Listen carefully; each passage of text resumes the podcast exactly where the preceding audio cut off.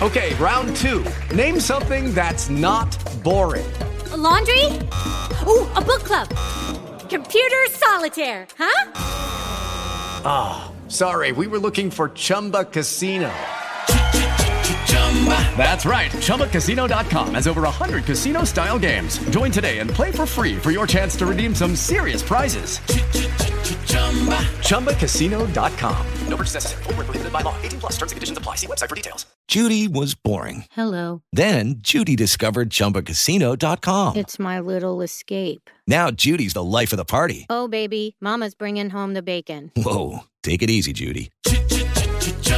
The Chumba life is for everybody. So go to ChumbaCasino.com and play over 100 casino style games. Join today and play for free for your chance to redeem some serious prizes. Chumba. ChumbaCasino.com. No purchase necessary. Void where prohibited by law. 18 plus terms and conditions apply. See website for details. Hey, uh, hey, Josh. Hey, man. What's up? Not much. You know, I've been thinking. Uh, we've been doing this for uh, a while now, and uh, you know, we've done Star Wars, we've done Spider Man, we've done Marvel, we've done DC. You know what we have never done? High School you... Musical. Oh my goodness, this again? Yeah, no, I hear me out, hear me out, because I know, I know the movie came out 14 years ago, and Zac Efron, who of course has now been in Baywatch, Neighbors, uh, many other amazing things. Um, you know, but we're not going to talk about that. That was 2006. No, I want to talk about the crown jewel of Disney Plus, High School Musical, the musical, the series. See, when you said Crown Jewel, I thought we were gonna talk about Mandalorian, but no, you would think so, but uh, but no, production and acting and scenery and costume design. Uh, uh, Mandalorian is great, but second to the masterpiece that is High School Musical, the musical, the series. All right, I'll tell you what. You have put in your time here with victims and villains. I guess we can do this. Well, I mean, we're all in this together, right? Oh, God. Here we go. That's right. We are going to be doing High School Musical, the musical, the series. This is the Victims and Villains podcast.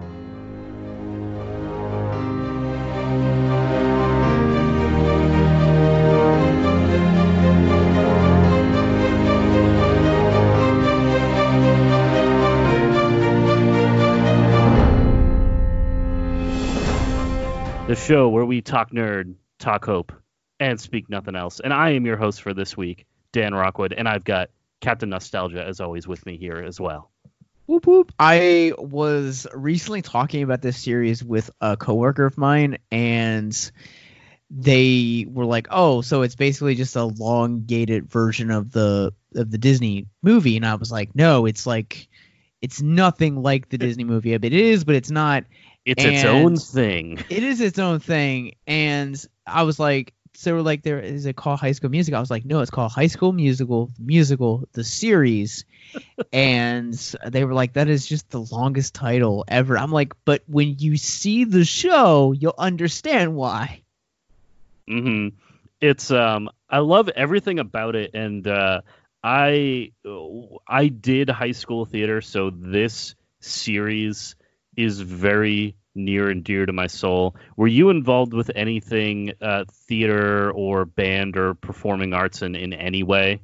So I was not intentionally ever involved in theater, and two weeks before a production that my high school was doing, a friend of mine was in the school play, and they had this part where this kid was basically he only had a few lines, and he was just he was the class clown basically, and they were like, "We think you'd be perfect for it."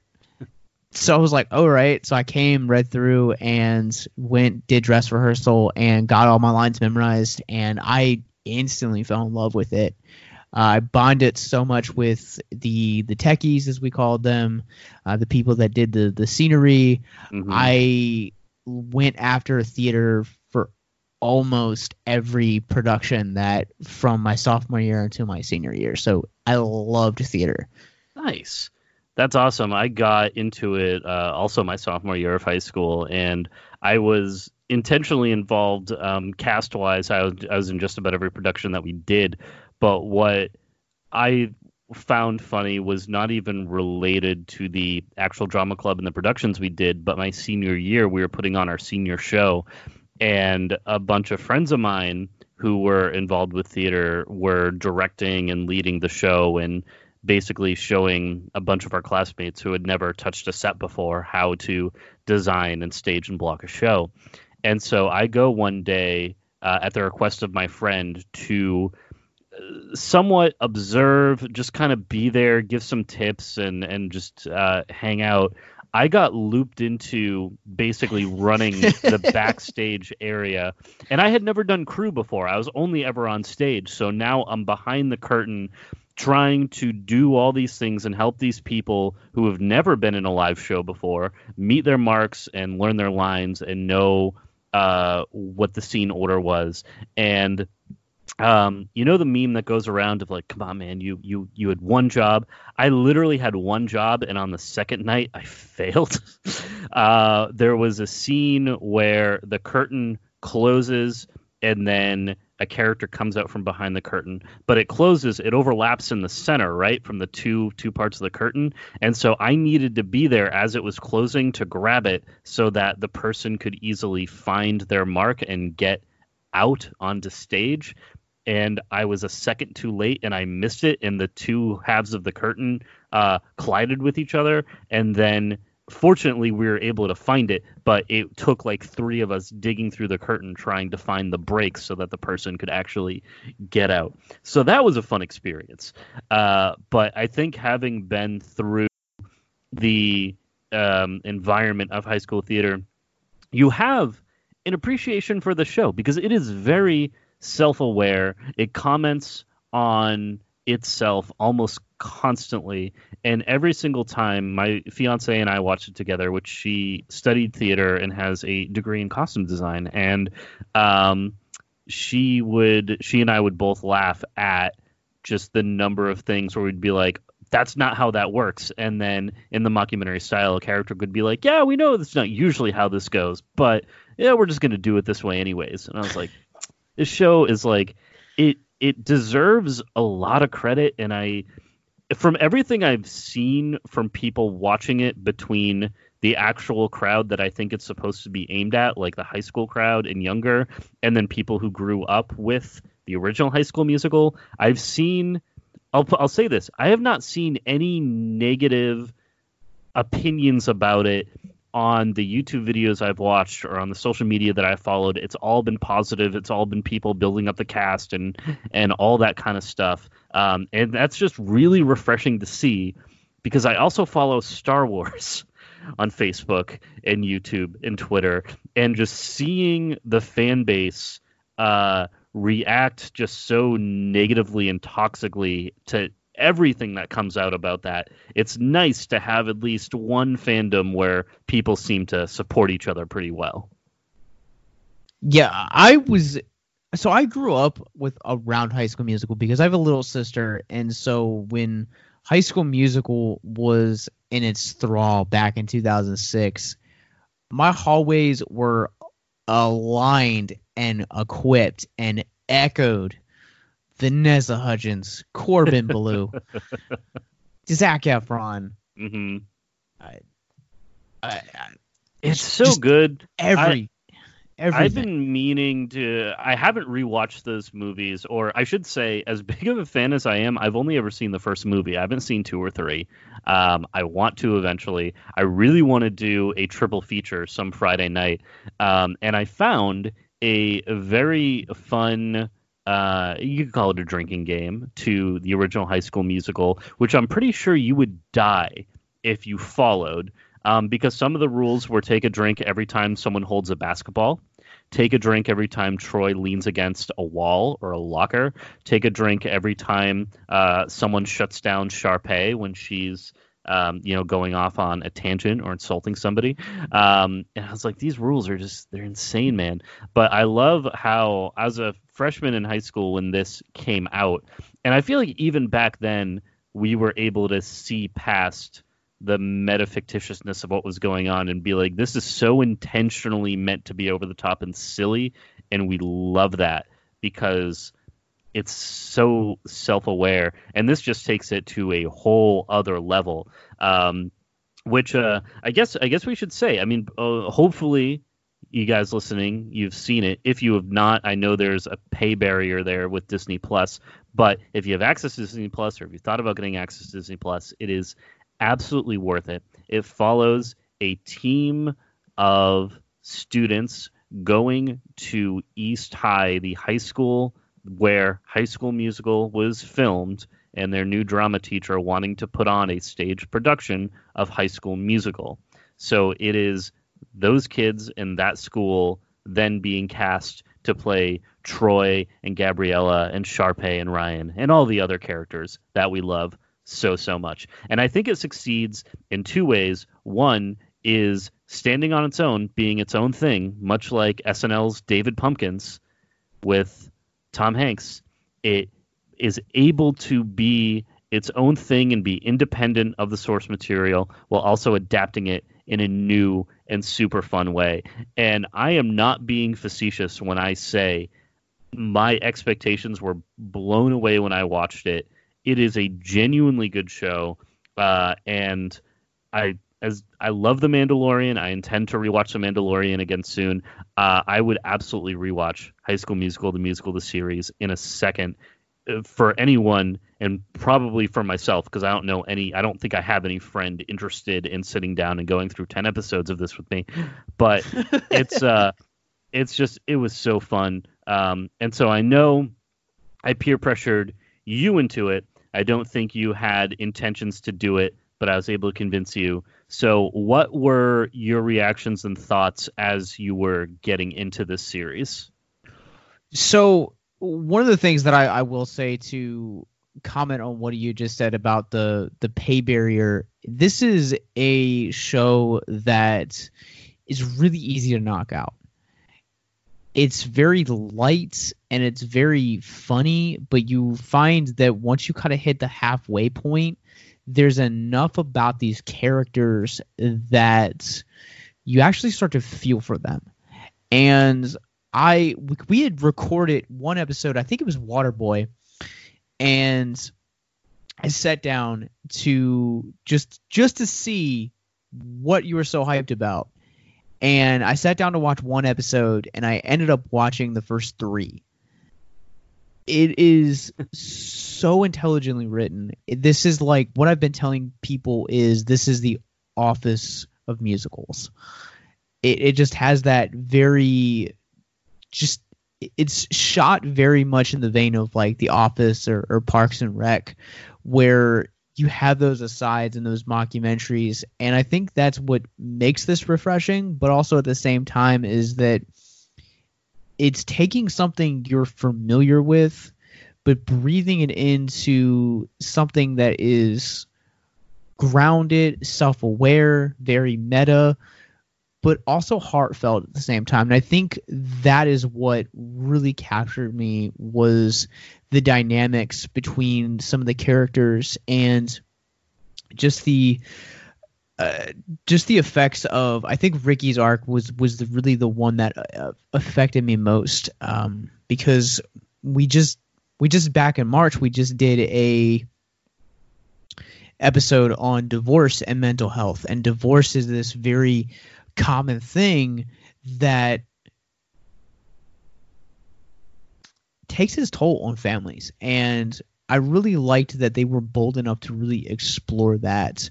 And also I think in the equally in the same in the same um the in the same vein, the uh, chick who plays Gina Porter, who is, uh, you know, she's basically a uh, she was an army brat, right? Um, because like she she got up and like frequently moved. I can't remember what her mom did for a living that they had to do that. Uh, that's right. Yeah, I think her dad, um, I believe it was involved with the military, and so they were moving around uh, pretty frequently because of that.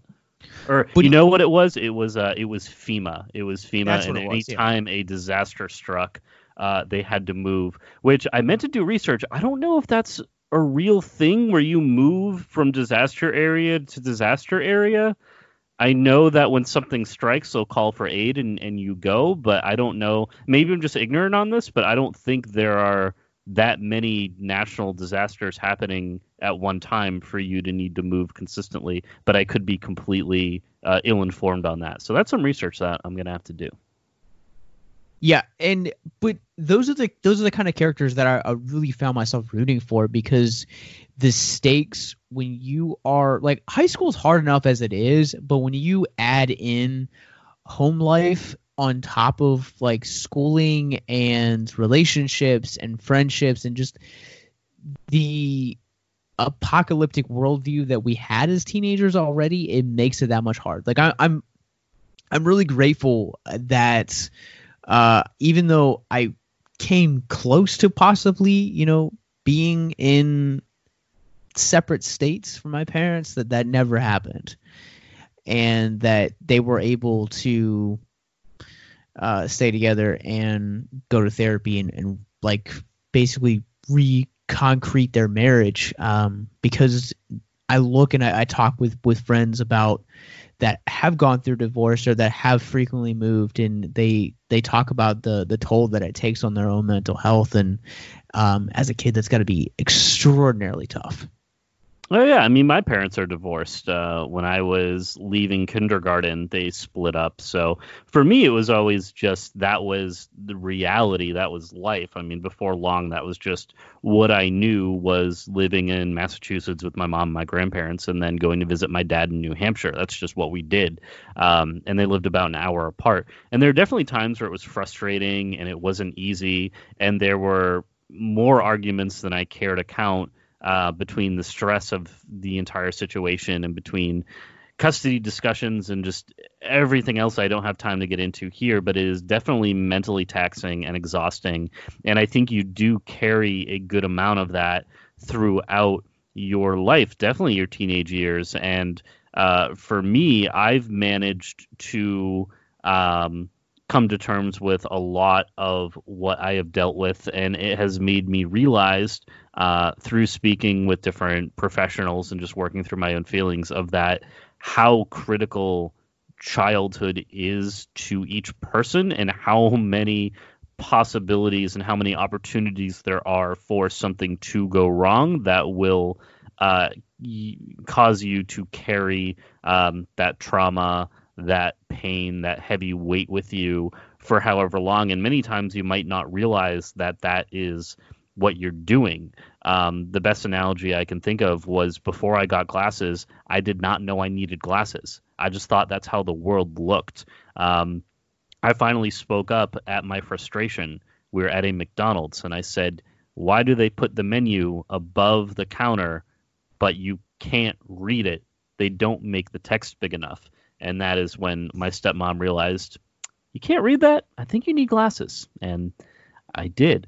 Uh, so when you spend your life carrying around these different emotional weights, um, unless you kind of have a third party to look and say, "Whoa, hey, now that's not that's not something that you should have to carry, and not something that everybody carries." So the you need to figure out the best way to kind of work through and deal with that.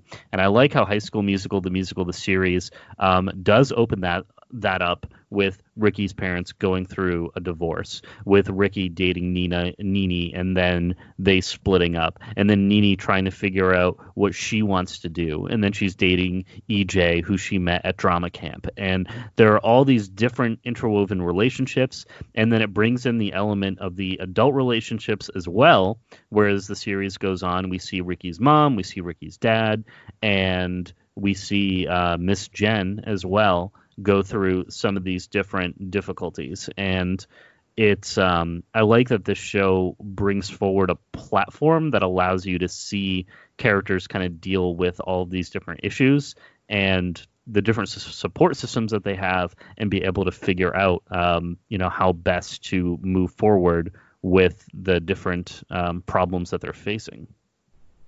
I I couldn't agree more, and I I think we want to inch into spoiler territory, so we're going to take a quick commercial break. But if you or someone you know is listening to this right now and you're struggling with suicide, addiction, self harm, or depression, we encourage you guys to please reach out. Much like Dan said at the beginning of the show, we're all in this together. And as much as that is a high school musical pun and joke, that is the reality of why we create this content so that you guys can know that you have value and that you are not alone and that we're all in this together. So please, if you or someone you know is is struggling, you guys can reach out to us on any of our social media. Call the Suicide Lifeline at 1-800-273-8255. You can text help to 741-741 or go to victimsandvillains.net forward slash hope where you guys can get even more resources past the ones that I've just mentioned. All of those resources are going to be in the show notes wherever you guys are listening to this podcast right now. Please stay with us because suicide is currently the 10th leading cause of death in the United States. There are 130 suicides that take place each and every day. And when you scale back internationally, there are 800,000 successful suicides. That's one death roughly every 40 seconds. Every suicide committed is one too many. So please stay with us. Reach out. We'll be right back. With LuckyLand Slots, you can get lucky just about anywhere. Dearly beloved, we are gathered here today to. Has anyone seen the bride and groom? Sorry, sorry, we're here. We were getting lucky in the limo and we lost track of time. No, Lucky Land Casino, with cash prizes that add up quicker than a guest registry in that case, I pronounce you lucky. Play for free at LuckyLandSlots.com. Daily bonuses are waiting. No purchase necessary. Void were prohibited by law. 18 plus. Terms and conditions apply. See website for details. Hey guys, it is Ryan. I'm not sure if you know this about me, but I'm a bit of a fun fanatic when I can. I like to work, but I like fun too. It's a thing. And now the truth is out there. I can tell you about my favorite place to have fun. Chumba Casino. They have hundreds of social casino style games to choose from with new games released each week. You can play for free anytime, anywhere and each day brings a new chance to collect daily bonuses. So join me in the fun. Sign up now at ChumbaCasino.com. No purchase necessary. VGW. Void were prohibited by law. See terms and conditions. 18 plus.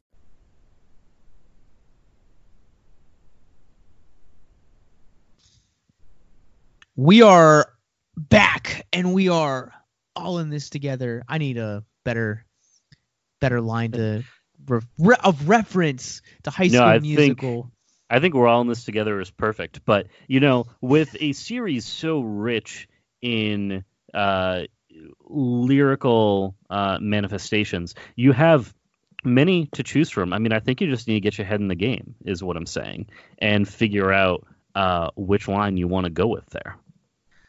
I came across. Uh, so you've never seen the, you've never actually seen the the second or third one. I haven't. And no, it's one of my biggest games. That and I the fact that uh, I don't really know how to whistle. So two I, things I need to work on. I came across this like mashup where they took one of Troy's songs from the second one and took removed the instrumental from it and actually replaced it with Avenged Sevenfold, I think. And it sounds oddly oddly pretty smooth. It's it's super weird. Is it the one where he's running across a golf course? Yeah. I've seen that clip and I've seen Sharpay's song uh, Fabulous that she plays by the pool. And um, I have, there are a few things that I share at the start of every summer. The opening song to High School Musical 2 about summertime, I genuinely think that is one of the catchiest bops I've ever heard. And I find myself singing it as the weather gets warmer and Fabulous by Sharpay. So I've seen those two scenes, and I will usually share those videos to my social media right around the end of May, beginning of June, uh, when I'm hyped up and ready for summer myself. Oh, I I don't I don't play anything like that. I don't have any cool stories like that. I wish I did, but I don't. I'm a very seasonal person, um, as I'm sure you can tell. Like, for example, this Saturday is the 22nd of February, which is the date that in Hot Fuzz the kid in the bar gives to Simon Pegg when he asks, When's your birthday? So, of course, this Saturday, um, I have a birthday party to go to, but before that birthday party, I will be watching Hot Fuzz to celebrate. Fair enough. Also, for those of you guys that don't know, Dan actually will take off every May 4th and watch Star Wars all day long because of May the Fourth. Uh, that is also true. And, you know, I've been looking at my calendar this year because it's on a Monday, uh, which would be a nice long weekend, but we'll see. Need to figure out my vacation time. Um, I do take the Tuesday of the E3 press conference when Nintendo does their big reveal for games coming up in the following year. I do take that day off because I want to be able to focus and follow all of the gaming news that's coming out. Um, so basically, I'm a big nerd, and if you follow the show, you already know that. So it's all good. All right, well, let's get into jump. Let's jump into High School Musical, the musical, the series. Right. And uh, this was this is your baby, so I'm just gonna let you. Here are the ship. Here are the keys to the Waverider. Yes. Where do you so want to take excited. us first? Uh, well, first, the first thing I want to get into is I will say that for me, maybe you had a similar experience. I don't know. We'll find out. Uh, for me, I was watching the show. I was really enjoying it, and I was definitely having a good time. But there were two moments that sold it for me. The first was Nini's first song in the first episode. Uh, so Olivia Rodrigo, and I shouldn't say her first song because she does perform. I think I kind of you know via the Instagram video. But at the end, when she's at the audition and she's singing and the power goes out, and then it goes into she's on this beautiful stage with chandeliers and she's singing um, "Start of Something New," and her voice is just so unique and so powerful. Um, I honestly haven't personally heard anything quite like it before. So that was something that just captured my attention right away. And seeing the set design and the way they were doing this, I was like, that is just so cool. And I'm so sold. And then we watched more episodes and we got to episode five. And I said out loud, I was like, you know, my biggest issue with the show is they say it's a musical, and though we've gotten some isolated uh, numbers and auditions and rehearsals, we haven't really seen a full musical number yet. And it was episode five where there's the big homecoming dance, and there's a huge choreographed scene, uh, and it was um, that that song, uh, "Born to Be Brave," is not only one of my favorite High School Musical, the musical, the series songs. It has become one of my favorite songs ever. I listen to it just about every day. Uh, it just pumps me up so much. It makes me so happy, and it is just this power ballad of of self love and perseverance, and um, you know, just going out there and uh, and doing what you want to do.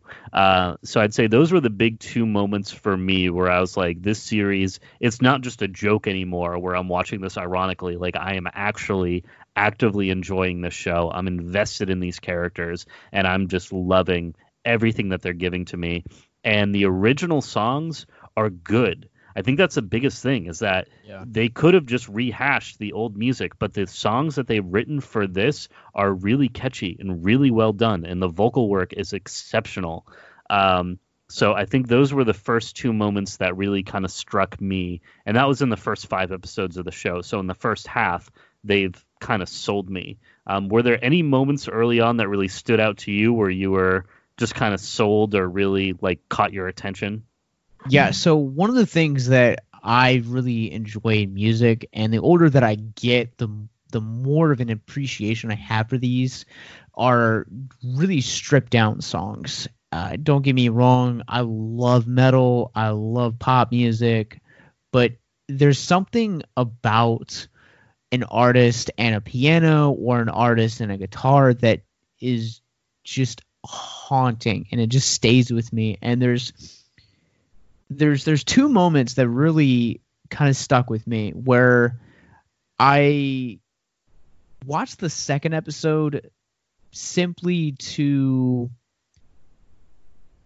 simply to see if it was going to be as good as the first episode because I, I have mm-hmm. watched pilots before and I'm like, all right, I'm really jazzed for this show, and then you get into the second episode and the third episode and you're like, oh, Oh, yeah. not as good as it. And the CW is really, really strong with that, with the, some of their DC properties, and so there's there's a line in uh, the Big Red uh, says, and we're in spoilers mode by now. If you guys haven't already, I don't know if I said that, but spoilers. Uh, there, there's a line where their production, their like their stage manager Natalie, whenever she's not ever there in the uh in the moment, it was it was Big Red, and Big Red was Ricky's right hand, and they're all kind of sitting around in the circle at one point, and he just has this aside with the camera, and he's like, "Did I, did I join a cult?" That's what it feels like. Anyone who has done high school theater, that is that line resonates with me on a level that I am uncomfortable to admit. Well, like, like that.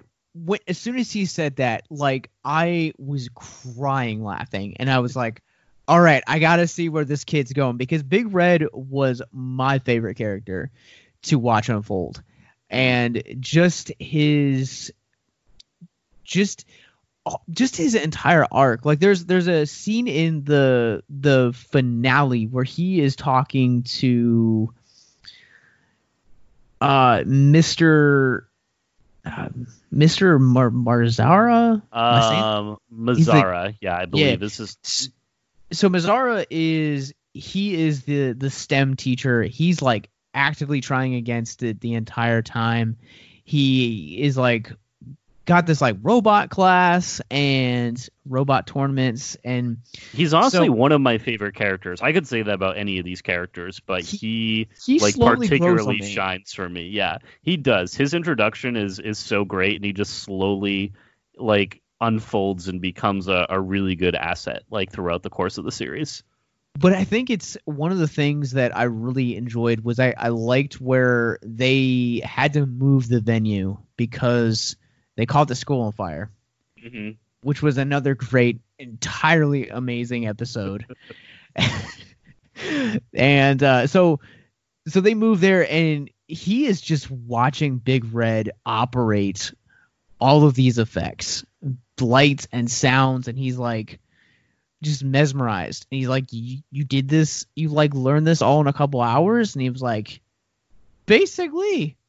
Mm. Like I, I kind of want a spin off just with like just with his like robot club where he's like trying to recruit kids because he does that quite a lot here and i just kind of maybe maybe not like a, a full series maybe like a, a maybe like an hour long special where you just kind of get to see him recruit kids or like have like them have a robot battle with another school. I just think it would be funny. Well, you want to know what I've wanted um, when I saw this was I want if you're familiar with the 2005 film Robots, um, the animated film. I think it might have been DreamWorks. I don't think it's a Disney property. It might be, but if it was, I would want a Mr. Mazzara led show in the theme of the 2005 movie Robots called Robots the Musical, the series. and have it be him and his club building the robots from the movie Robots and then them putting on a robot show. And then if you wanted to get really really metafictitious with it, you could then dive in and zoom into the world of the robots they build and them not knowing that they themselves have been built within the confines of a TV show. Uh, and them thinking they are independent beings. There's a Rick and Morty episode that kind of deals with that concept. So if they could take that idea and build it out and give him his own series, I would be a very happy person if that were to happen. So I thought so. I just double checked. Robots it was not originally a Disney property because it was distributed by Fox. However, it is now a Disney property because of Fox's uh, or Disney's uh, consumption of all Fox properties. You know what's interesting, and this is off topic, and I promise I'm only going to go here for like 20 seconds because we go on tangents sometimes, or I should say, I go on tangents sometimes, and I apologize. I was reading an article the other day about The Simpsons and what is going to happen to The Simpsons now that Disney owns it. And one, looking at the history of Simpsons bits or jokes where they comment just on the capitalistic um, intentions of Disney and how they don't really shine the company in a good light. And the thoughts that I have I've had are one that kind of social commentary we're going to lose a little bit of that now that Disney has taken over. And I'm not dissing Disney by any means. I love Disney, don't get me wrong, but I do think that there is something to be said for them now owning The Simpsons. The other thing, which actually I find more disturbing, is that you go to any social media page or just talk to your friends or your uncle and uh, someone somewhere will tell you, well, The Simpsons ha- hasn't been good for 25 years. The best seasons were up through season seven, season eight, um, back when people like Conan O'Brien were writers on the show. And those were the classic episodes. And don't get me wrong, I love those episodes. I still go back and watch them. But I do think the newer stuff has some credit, which is disappointing because I think the way how popular the show has become, how expensive it is to produce, the amount they pay their guest stars when they get on there. Um, this article is basically saying that the profitability of The Simpsons for Disney is not in uh, renewing seasons and making it keep going. It is in the having it all available on Disney Plus and the bingeability of the fact that people can go back and watch those older seasons. So I don't know what the history of that show is going to be. If it's going to continue um, just be getting renewed like Fox always did with it, or if Disney will just finally put it to sleep and then unleash the entire thing on Disney Plus and people can go back and relive their childhood memories for however long they want, which really is just what Disney Plus is to begin with. But um, okay, that was longer than 20 seconds, but thank you for listening to my TED Talk. I'll step off the soapbox now. So this is the what I love about podcasting is that you you start with one subject and then somehow it, it it carries into another subject, but somehow it's still related to the first subject Mhm. because you know now Disney owns uh The Simpsons and Disney also owns High School Musical. But uh I I just want to comment real quick. I'm a huge Simpsons fan and I watched it probably up to the first 20 seasons and then I dropped out for a couple years and then I came back and I think you're right like there there there was this like lull of, of the time that they had but I, I feel like at this point shows like South Park and The Simpsons are that have been going on for such a long period of time that as much as I love them, I think it's time to let it go hmm and give us something new.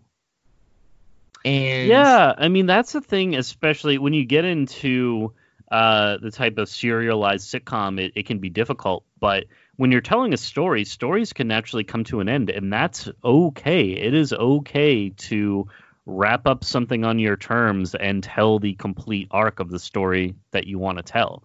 Um, but unfortunately, we're seeing more and more where things are getting renewed and kind of pushed back the point where they could be they could benefit from the type of story they were telling. well, it it begs the question of oversaturation as well. At, to a, what point do we feel like it's oversaturated? Mhm. where you're now in the 31st season of The Simpsons, and we just keep coming up more. And I think that they they had said that they Disney renewed it to like 2025, which would mark if I'm if I'm doing my math correctly in my head, it would mark it up to 35 seasons Wow. which would be incredible. And they've done amazing episodes. But at, at some point, we're in a culture now where it's just oversaturation is just a normal thing now. You know, we're seeing constant, you know, reboots and remakes and like everything that, you know, used to be um you know popular 15 10 15 years ago is now being you know brought back for consideration or reimagining and they just need to get their head in the game and just do something new man Uh, totally agreed. And um, you know, Oh. I have no idea what the future holds, but it'll be interesting to see. But there is a uh, before this whole Simpsons soapbox opened up, Pandora's box. That's that's one thing that you never know what you're gonna get with victims and villains. Mm-hmm. Uh, but to answer your question, there's a there's another moment where uh, really hooked me, and it's another song where uh, we are seeing uh, Ashlyn behind a keyboard, and she is playing. Uh, give me one second. I can tell you the name of the song. She is playing uh, "Wondering," and Oh, it's, yep. it's her and Nini that that they're singing this, and Ricky kind of comes in and, and walks in on them singing. But I just I loved the lyrics to that, um, and I I think that I that's one of the songs that I went back and I've listened to uh, a number of times and. Uh, I have a ongoing Spotify playlist right now with like all my favorite songs that I've encountered this year, and that was definitely one that I I put on there. And I sent you the video of me put by putting it on there, and it's like it's surrounded with some like heavy brutal stuff, and then it's just like Mhm. this like random piano song. Yeah, and that was one of my favorite uh, Mr. Mazzara moments in episode one, where he says, "Oh, I, you know, I support the arts. I pay for Spotify Premium." I was like, "Oh man, this is this is a great series." yes. Um, but yeah, this show, the way it breaks down um, all of those characters, and you mentioned how Big Red has become one of your favorites. I love that. You know, I assumed Big Red was a nickname, and it still probably is. But in all of the credits, all the online material, his friends, his teachers, and I think even his parents and his friends' parents, they all call him Big Red. So I don't know what his real name is, or if his parents just named him Big Red. Uh, I have no idea. But I love how his character opens up throughout the series. Um, I do have to say one thing that I had an issue on. I appreciate that more and more uh, films and, and series are displaying just general medical issues, I guess I could say, as just like, you know, this is like a very normal thing people deal with. Um, for him, it's played off as a little bit of a joke when Ricky sleeps over and uh, Big Red has a CPAP machine, um, which I sleep with one every night with mild sleep apnea. And he's like, oh, yeah, my mom got it for my, for my sleep apnea, like, blah, blah. And if, to me, it was played off as like, okay, like his mom is overprotective and think that uh, she thinks that he has a lot more wrong with him than there actually is. Um, the issue I have is at night Ricky wakes up and he can't sleep because of the sound of the machine. One, modern day CPAP machines very quiet. You don't really hear them. And two, Big Red is actively snoring through the mask, which the whole purpose of that is to prevent him from snoring. So in actuality, Ricky should be able to sleep uh, very soundly with no noise because he would not be snoring, and the machine itself would be very quiet. So that's my general uh, you know, real world PSA for how CPAP machines work. Um, but seeing that scene, I was like, oh, come on, like he would not be snoring right now. It should be kicking in and, and helping him. Otherwise, he needs a new prescription because his airway is not getting the splinting effect in which the air uh, positive air pressure is supposed to perform. Um, but I really enjoyed Big Red and I liked his development. I liked his uh, relationship and attraction to um, I forget the character's name. I will find it in a moment. But I liked uh, their relationship and their dynamic and how we just learned more about him and how he just became more and more interesting as you know the series kind of played out over time. Agreed. And listeners, just a just a note: Dan used to work in the medical field, so Yeah, that's he hyper focuses on on medical stuff and, and entertainment sometimes. Well, now you just make it sound like it's a bad thing, like hyper focuses. Um, I do. I think I focus maybe a little bit too much, but yeah. Anytime I see like CPR being performed incorrectly, which it is all the time, uh, I just started watching 911 Lone Star uh, with Rob Lowe, and I really enjoy those characters and I like that show. But man, do they get emergency medicine wrong in a lot of what they portray. Um, so yeah, that is my background, and that is what I focus on. Uh, and now I work in digital marketing, and whenever I see um, agencies portrayed in films, or when I see like like uh, anything relating to like SEO or social media management or anything like that, it's just it's it's funny because it's stuff I deal with every single day. Um, so it's uh, definitely lends you to have an interesting um, you know perspective on some of these things. Yeah, and um, but I, I kind of want to to to shift gears a little bit here.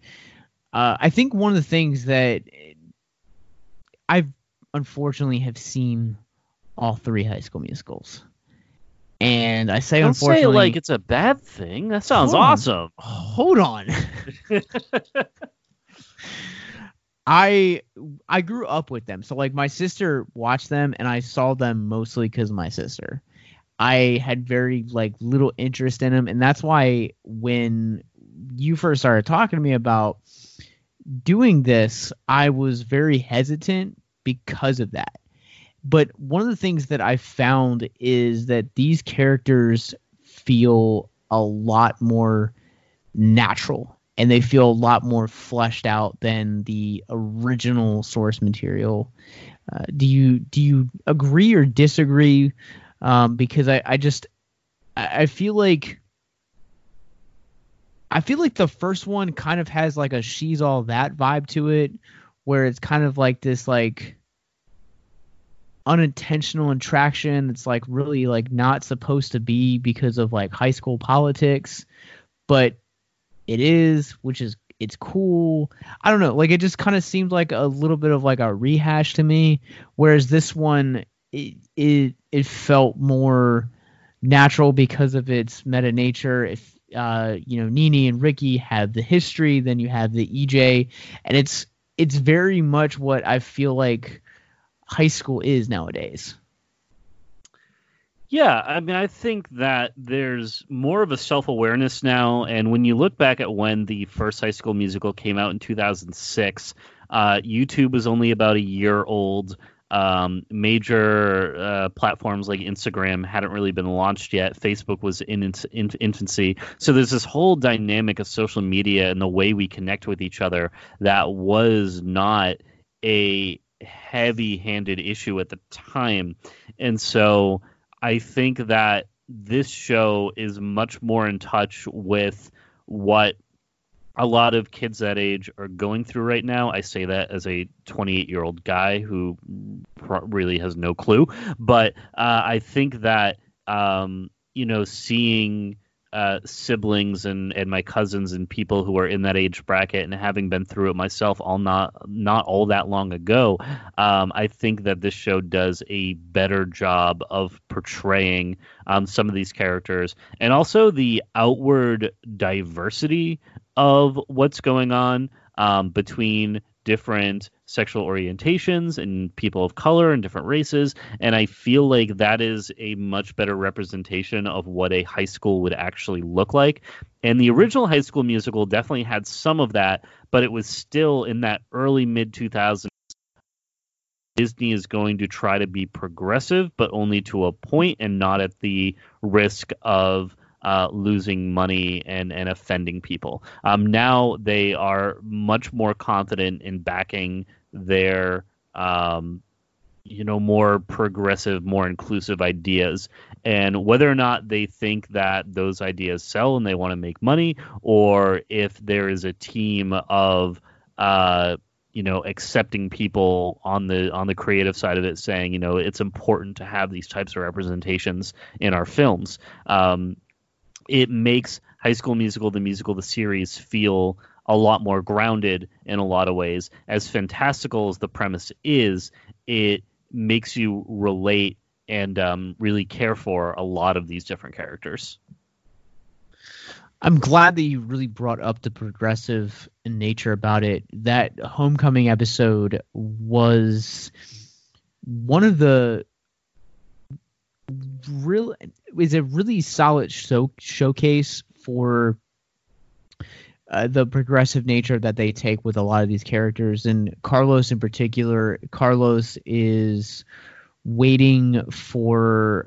Oh, man, he's a he's like a reoccurring character. He's like a background character within the Yeah. production to to take him to the homecoming, and he doesn't show. Uh, then you get that great dance number. Uh, what's it called again?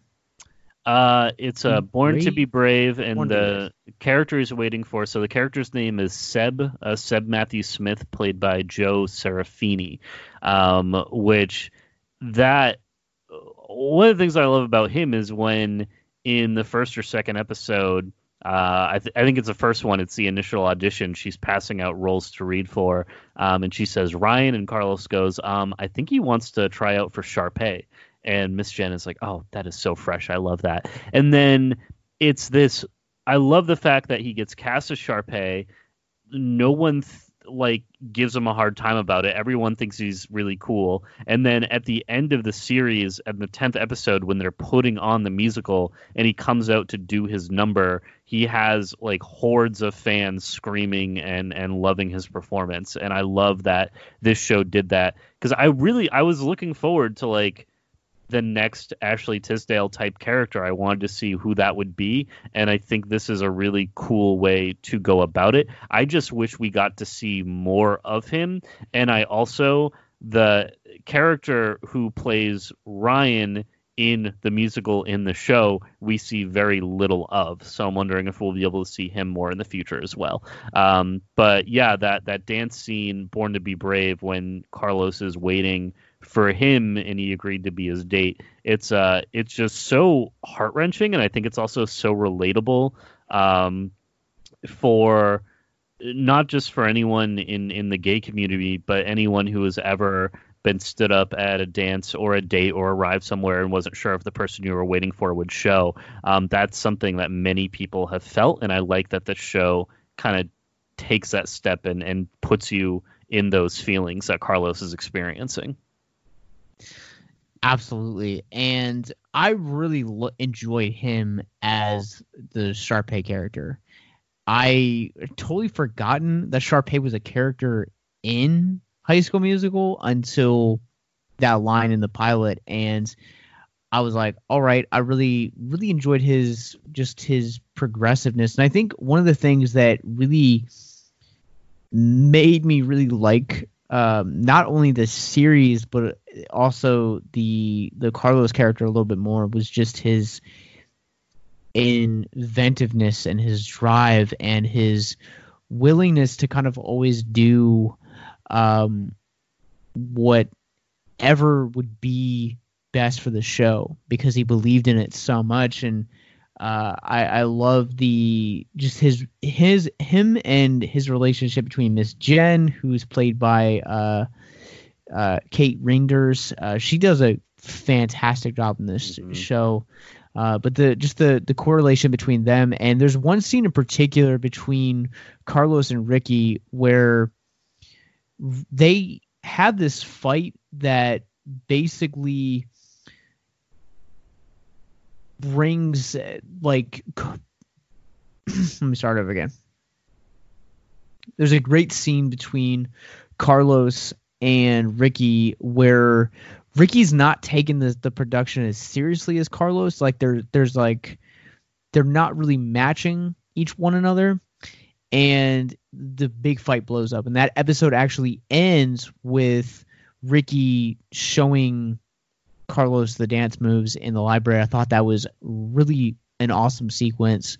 But probably what made me really fall in love with Carlos as a character was the Thanksgiving episode where he unveils this homemade board game.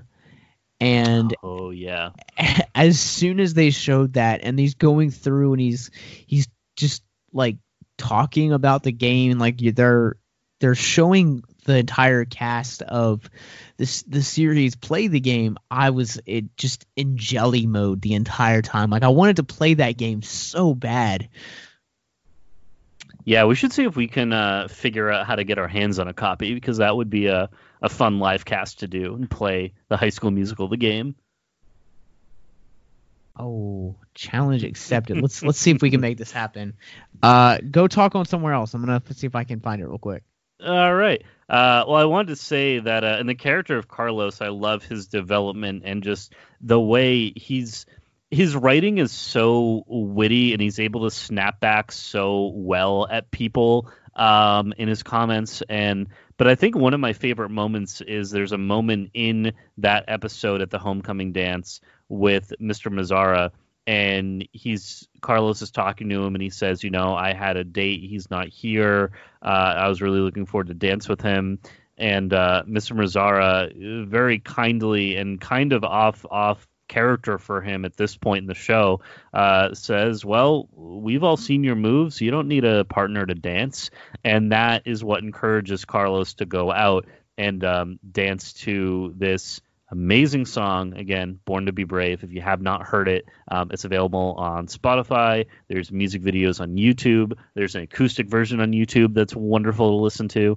Um, but it's this really really great scene. Um, and the dancing and the choreography is so tight and it just like made me fall in love with uh, all the characters that were present and uh, there's a really nice juxt- just juxtaposition excuse me if i can talk here um, between carlos and everyone at the dance. And then you have nini and courtney uh, out behind the karaoke club that they are at also singing and performing the song. So it's really a nice end to that episode and you get a lot of nice moments. And there's also um, miss jen and ricky's dad meet each other at the bowling alley the same place where nini and courtney are and they don't know who each other are in relation to ricky but they're talking and you can see there's clearly some kind of attraction there um, and there will be more to be discovered on that um, but I, I do think, uh, yeah, it's episode five. It kind of sets us up for all of these different relationships and scenarios that bring us forward into the last half of the series. Yeah, so there is actually no one has figured out how to play the game, uh, but there is a PlayStation 2 game called High School Musical. Let's sing it. No way, really? I'm checking eBay right now. Um, so I guess I I will uh, I will take over from that. Uh, oh man, four dollars on eBay with zero bids. I can Do get it, bro. I, I don't even own a PS2, but I could find one. Oh man, it comes with a microphone and everything. That's cool. Uh, hang on, it might be available on the Wii. Is it? Yeah, no, I don't know. Um, but yeah, sorry, I'm in a I'm in an eBay hole now. I'm gonna X out of that. Uh, but that's amazing. We need to find a way to get that board game together because it looked genuinely fun. I'm a big board game fan, and that would be Same. a really good time to play. yeah, my uh, my wife or my my sister actually, sorry, my sister got me a board game for Christmas that basically it's it's a it's a party game, and it's uh it's blockbuster, and you have it's three people and three people, and you basically uh elect a team captain. Team captain, they go up, draw a card, and it's basically you know comedy, thriller, horror, drama, kids movie. Basically, what you have to do is you have to come up with as many titles as possible under that category, and the team to get it first wins or get the most wins. Nice, sounds fun. Uh, I have not played it yet because uh, I'm waiting till we move. It's I think it's packed up right now, actually. Sadly, um, but no, I think that uh, kind of jumping back into High School Musical, the series. Uh, I think another great, another fun aspect to the series was you kind of never really knew who was going to end up with one another Hmm. and that was something that I thought was really it was a it was a really inventive way to kind of keep the audience coming back for more because you're getting invested into these characters. And there's a there's a point where you know Ricky is trying to of course you know get back win back Nini and then there's a even equally equally, there's also EJ is trying to win back Nini, or he's like trying to like break that up from happening. And you got at one point there's like Ricky and Gina happening, and you have Big Red and uh, Big Red and who is who who does uh it's not I- Ashlyn Courtney I think no It's uh no, it's um is it Ashley? I think it might be. It is Ashlyn. Okay, so it is Ashlyn. So you had her, and even I think one of the one of probably the best relationships to watch unfold was the teachers of Doctor or sorry, Mr. Mazzara and Miss Jen. The two of them mm-hmm. just having being at each other's throats for the first half of the series and then kind of watching the Thanksgiving episode really transform their relationship. It was it was really fun to watch unfold. It was a really it was really really well done. Yeah, I think that the the relationships in this uh, show uh, evolved very naturally, and I loved. We haven't even really touched on Ashlyn's character and how she's involved and so self confident and is extremely talented, and she is more in of the show within the show, kind of playing. Um, not behind the scenes, but we don't see her sing really until a little bit later in the series. And she has that uh, amazing power ballad, um, Wondering, that she sings. And there's a really great acoustic rendition of it on YouTube of her and the other female cast members, and they just absolutely rock it. And it's so cool. And I love how she plays the cousin to EJ, and then she has uh, you know, those feelings for Big Red, and they just like kind of just awkwardly compliment each other a few times throughout the course of the show, and neither of them like know how to respond to it, and so the other person just walks away, and then they don't know how to react, and I think it's a very accurate portrayal of what trying to navigate an attraction at that age is like, um, and I like that we're being given um, and I especially like that younger viewers are being given kind of these uh, these archetypes and these situations of like you know this is if you like someone and you want to say something nice to them this is how you do it respectfully and nicely um, and it's uh, I think it's definitely a good uh, good example for um, anyone trying to navigate themselves. Agreed. And also, Ashlyn and EJ, I I loved their dynamic because it was like they were like cool with each other, but yet at the same time, like there would be like other sequences where they would, you know, be like, "Oh, this is lame. Like, get away from me." It's it's it felt very natural when it comes to family because that's my family is very dysfunctional sometimes mm-hmm. and there are moments where we like love each other and then there are moments where like ew ew yeah. It's nice seeing those those different representations because like life doesn't happen in a bubble and things are going to get messy, relationships are going to break down, people are going to get upset and this show deals with everything from divorce to families moving around to relationships ending and beginning.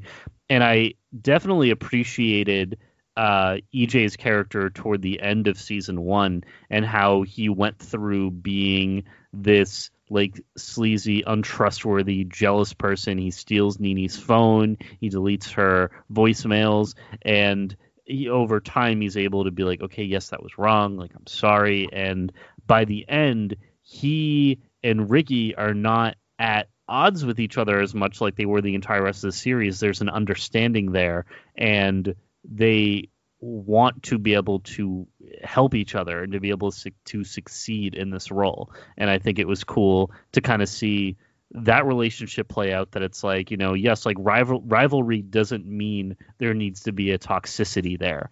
Uh, and I think that showing how to resolve some of those conflicts is one of the you know really main important pieces of this entire show. I think you're absolutely right. And one of the things that I learned in high school was that there's more to life than dating and there's more to life than, you know, just trying to be the cool guy. And I was by no means popular in high school, but I was cool with enough people in high school that like I had a reputation and I dated around high school a lot. And EJ's arc throughout the course of the show was definitely my arc throughout high school, where you when you start to step back from dating, when you start to kind of step back from the things that from the overpopulated uh, people or nature that you know inflates egos you definitely start to grow. And that's one of the things that i think that this show like does really extraordinarily well is where you find him in the beginning of the pilot and kind of just his really shady behavior that exists is really well handled throughout the course of this, but it also leans really well into the comedy aspect of it. The Thanksgiving episode where he's kind of had this epiphany that he has to be brutally honest. Just some of the things that come out of his mouth are is so funny. And just the way that he interacts with characters throughout that that episode or two where he is just deciding to do that it, it, was just really hilarious to kind of watch unfold because you never expect to see something like that in today's societies. And it was a it was a funny moment but then he kind of learns okay well i shouldn't be the jerk that i was before and i clearly can't be this brutally honest guy that i was trying to be.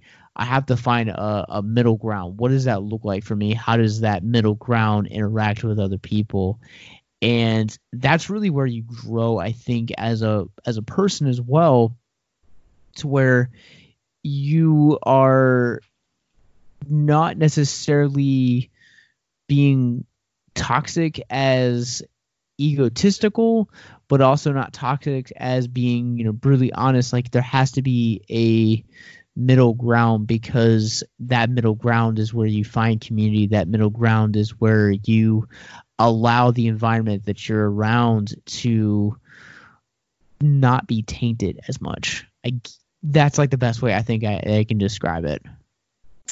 Yeah, I think it's important to be able to um, associate beyond just different like social classes in, in high school, but really in life too. I mean, to be able to go speak to someone completely different from yourself or to get on the same level and understand something that someone else is going through.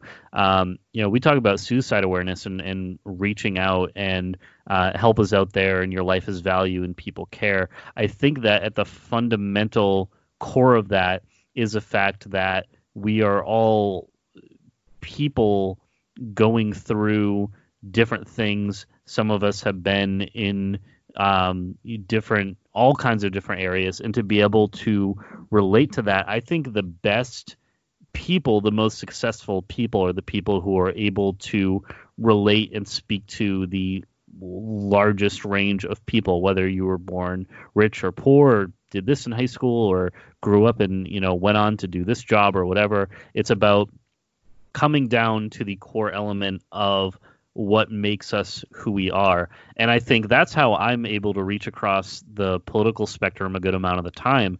Um, when I meet people who have vastly different ideas from my own, I say, okay, well, let's talk about these core fundamental things. And it's usually, you know, do you care about fellow people?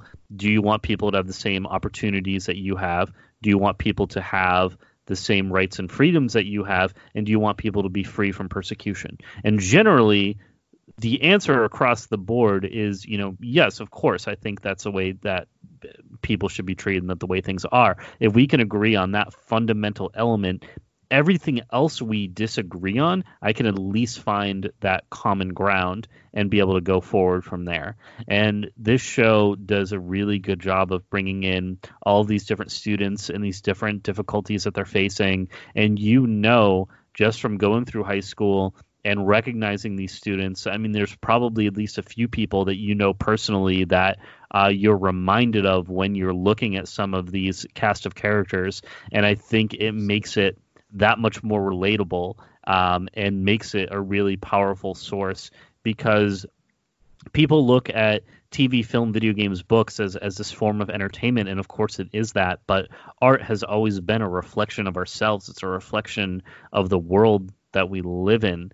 And it's important to be able to gain something valuable from that. And I think that as silly as the premise of High School Musical, the musical, the series might be, it does a good job of bringing these characters and these conversations into the the forefront of the um, you know modern conversation of what we're discussing. It's why we're here today, and it's why uh, I'm looking forward to season two whenever that comes out. Yeah, absolutely. And I, one of the things that I often get asked when I tell people that I do a podcast, of course, it's oh well, tell me about the show. What is it about? And trying to explain that we are the marriage between pop culture and suicide prevention, that we use pop culture to invite conversation and engage and educate when it comes to mental health and value and worth. It, it's it, some people get it right away and some people don't, but you're absolutely right that like art reflects us who we are to a certain degree. And that's one of the things that again this series does extraordinarily well. And there's one there's there's one episode in particular where uh, Miss Jen is been found out that she's a fraud, that she is basically going to stand above the before the board of education, and I believe it's the episode the tech rehearsal. Is that it? Yeah, are you thinking about when she's actually like before the board of education and they need to put on the performance to save her? Yes. And yeah, which I want to point out that the whole performance they overnight choreographed and put together the song and dance with musical accompaniment and the whole purpose was we can't perform without Miss Jen. We can't do it. Clearly, they can. They put on an entire performance with choreographed dancing and lyrics and notes and musical accompaniment without Miss Jen's guidance. So clearly they're able to, but I liked, uh, I, I really enjoyed that scene and that song, like many of the songs in the series, is incredibly catchy. It's the it's a it's a turning point for a large number of these characters though to where yes you've had moments like the board game night at Thanksgiving but that is really fighting for one cause and fighting for something that they all believe in and they're no longer there's a the scene where they're in Ricky's basement or Big Red's basement one of the two they're no longer schoolmates performing at a school, they are a community. They are a, a family. And to kind of echo what you were talking about, you know, really breaking down issues or why people think I am not a political guy. I can talk to you and talk to you about movies. People that I work with absolutely love talking to me about movies. And one of the things that as I've been doing this podcast is I've found that I'm exposing myself to more content that I normally wouldn't have five years ago before we started this. And High School Musical, the musical, the series is absolutely on that list. But to me, exposing myself to either information or other culture outside of what I would consider norm is allowing me to connect to someone that I normally wouldn't otherwise connect to. and that is one of the things that I love about doing this show is that we all have we all come from different fandoms. We all come from different passions and zeals and social classes and religious backgrounds and just so many different variables. And but we might be connected because we like a Marvel movie or we like musicals or we love Disney. Like there's there's a number of different fandoms that can connect us. And that's the thing that I love about this is that when and when you break things down at their core eh, it's art but art functions in a very manufactured way. I like I really hate to like to to boil it down to that way, but when you look at something like a play or a television show or a book or a film, they it boils down to character characters, character development, character interaction, narrative, plot, pacing. Like there's a there's logistical things that make up those things and I think to echo your point from a different perspective, it is that is kind of where you can start to really start to connect with people and start to create those things. And for the the core cast of high school musical their together moment was the the saving of miss jen. And it was this commonality that brought them together. And some relationships are like that where you guys can have casual conversations in in some way and then in other relationships you can come together and be friends for life because of one event you know that's so true. And um, i think at the core of connections in general that is what makes us human. That's what sets us apart as a species. And i think the way that we will be studied in the future and the way that we kind of develop and evolve is all about those different connections. And that's why i love video games so much, and you mentioned um, bonding over different fandoms. And for me, a game in a lot of ways is so intimate in that if we all watch a movie, we all watch a show, yes, we have those shared experiences and we can love that and we can talk about that. And I could go on for hours about Star Wars or Harry Potter.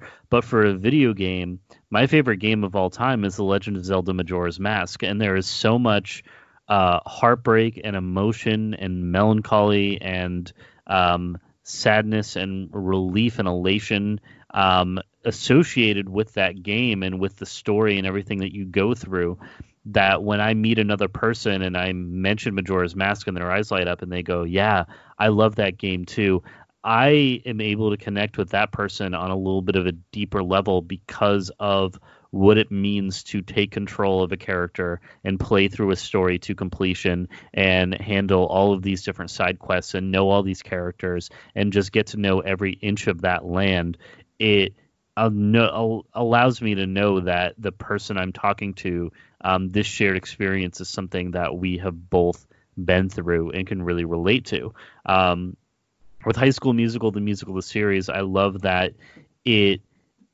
I'm so curious of how it's going to continue and how they're going to handle these different relationships because the show is titled High School Musical. They tease in the last episode. Miss Jen says, "Just wait till you see what our spring musical is," and it ends and there have been articles released saying, well, they're not going to do High School Musical 2. It's going to be a different musical. So I'm so curious. I said at the start of this podcast that it's its own thing. It stands on its own, and I think that we are now going to go a step beyond that.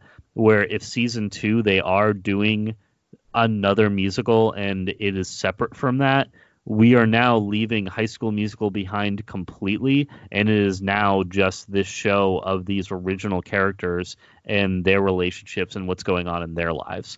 Um, so I am super stoked to see where this goes. I know that the Mandalorian season two is going to hit us in October, which is really not all that far away. Um, and we uh, I'm hoping we'll see more of High School Musical, the musical, the series, um, around that time frame as well. So High School Musical, the second series or the second season of the series, uh, according to Entertainment Weekly, is actually going to be doing uh, Beauty and the Beast, Ah. which I kind of have uh, some issues with. Uh, only because we just got a live action Beauty and the Beast, but a couple years ago. But that's my only complaint with that. Uh, I think by now, this time, you use a well known property to establish these original characters. And what you can do from that is you can literally pick from multiple, multiple Disney uh, properties and because you know if they really wanted to they could do lion king or aladdin or little mermaid because those have seen broadway. Those have legitimately um, seen the lights of, of broadway. And if disney is smart with this um, because the i think the the thing that we also have to keep in mind about streaming is that with these streaming apps, you don't really know how long uh, the lifespan of show is going to be. You look at the average life of a Netflix series, and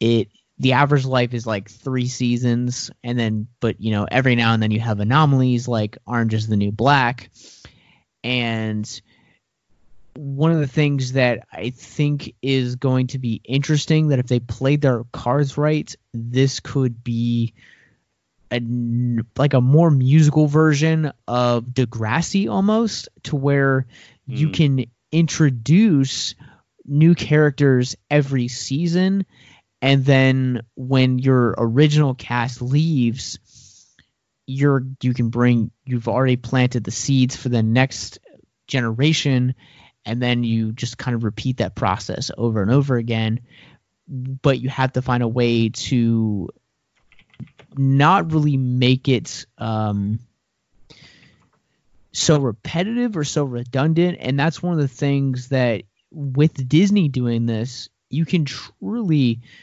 do 10 seasons if not more because disney has a well it feels like of just such iconic musicals and musical scores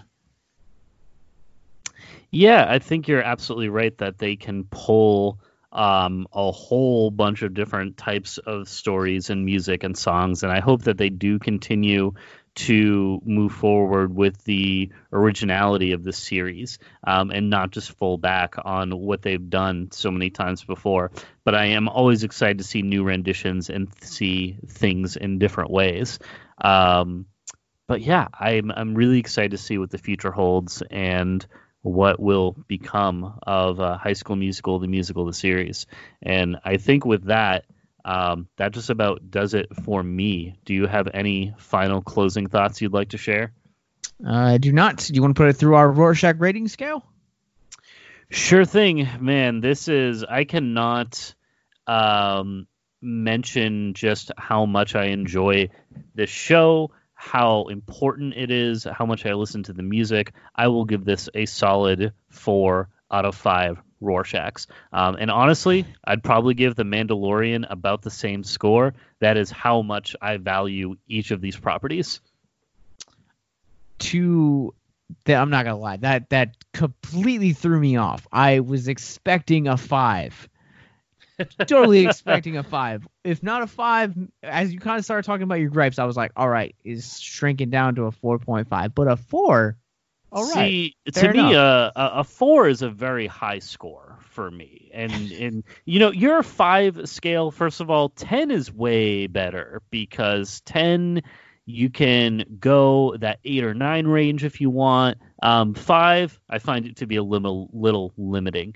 Um, but for me, a five is a masterpiece that 100% delivers on what it was intended to do. For me, uh, Star Wars would be a five. Indiana Jones, Lord of the Rings, like that is the bar that I'm setting for fives, and I try to be very honest with myself and not just give everything a five because I could be very liberal with it because I do love it that much. But objectively, it's not quite level of Star Wars for me. I'd put it right about a four, which is still, and I need to repeat this, a very, very high score in my opinion. I'm also going to go with the four. I really enjoyed this series a lot more than I thought I was. Uh, the I found myself really caring about these characters, which I, I feel is a strong testament to the writing of this. The music, like you said, it's it's really catchy, but it, every now and then, like it does have its its glitches and its, and I feel like you have that when you have a larger core cast. When you look at you know, we've compared the Mandalorian a lot. The Mandalorian is basically for the majority of the show, it is basically the Mandalorian and the child. That is basically the cast of the Mandalorian. And that's why I, I feel like the Mandalorian's a little bit better because you you they do a really good job with character development. Not saying that it doesn't exist in in High School Musical, but I feel like it's more effective in that regard. And a lot of a lot of that comes just from the the core cast. Like some of this some of these cast members, you can definitely tell that they decided to focus and definitely flesh out, you know, characters like Nini and Ricky and EJ and uh, even you know Big Red and Miss Jen, they they definitely decide to to flesh out a lot of those characters. Some of the characters in here kind of feel one note, but I mean it's still a really fun time. And this is a series that I I got done it, and my sister, I texted her and I said, "Have you watched this series yet?" And she's like, "I had no desire to watch it because Zac Efron wasn't in it," and I was like, "This is better than the movies." Like I, I will completely say that if I have to recommend something for people to watch, this is this is high on my my radar. I've been telling people to watch it since I finished it. It's it's catchy, it's funny, it's heartfelt, it's really entertaining from start to finish. Hundred percent agree with that. Uh, definitely, just a very delightful time, um, and overall a really cool thing that I'm happy is on the Disney Plus selection of things to watch, and it makes me look even more forward to more of the original stuff that they have to offer. All right, Dan. Well, where can people find you online? You can find me um, on Twitter at drock64. You can also find me on Letterboxd, also at drock64. Um, you'll usually find me here on Victims and Villains uh, after major movie releases. I don't know when I will be on next. I'll be honest because things are getting pretty busy, but I do need to shout out that March this year and even into April looks absolutely insane for movie releases. Um, because, forgive me, there's too many to name, but week after week after week, March 6th, uh, the new Pixar movie Onward is coming out. The following week, uh, Bloodshot and uh, with Vin Diesel, and also My Spy with Dave Bautista, which looks like fun. Uh, March 20th, A Quiet Place Part 2. March 27th, the live action Mulan. Uh, and that is just March. Basically, every Thursday in March, I'm going to have to be at the movies. And um, April, it really doesn't slow down. And then we're into May and summer blockbuster season with Black Widow, Fast and Furious 9, Wonder Woman 1984 in June, and then it just goes and takes off from there. So 2020 is uh, shaping up to be a very good film year so far. So I'm very excited to be here in this day and age and experience all of these wonderful stories with you people. And not to mention, Dan is going to be doing our exclusive First Tuesday series, Twitter Tuesdays.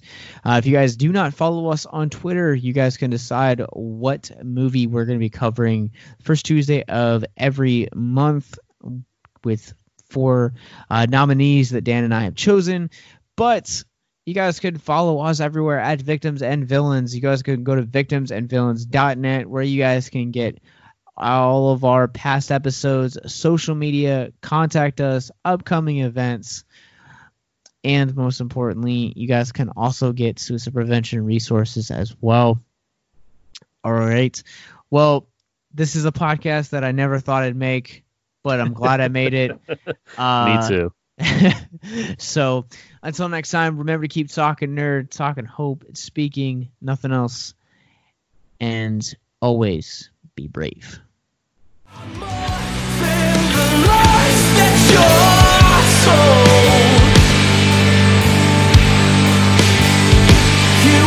Don't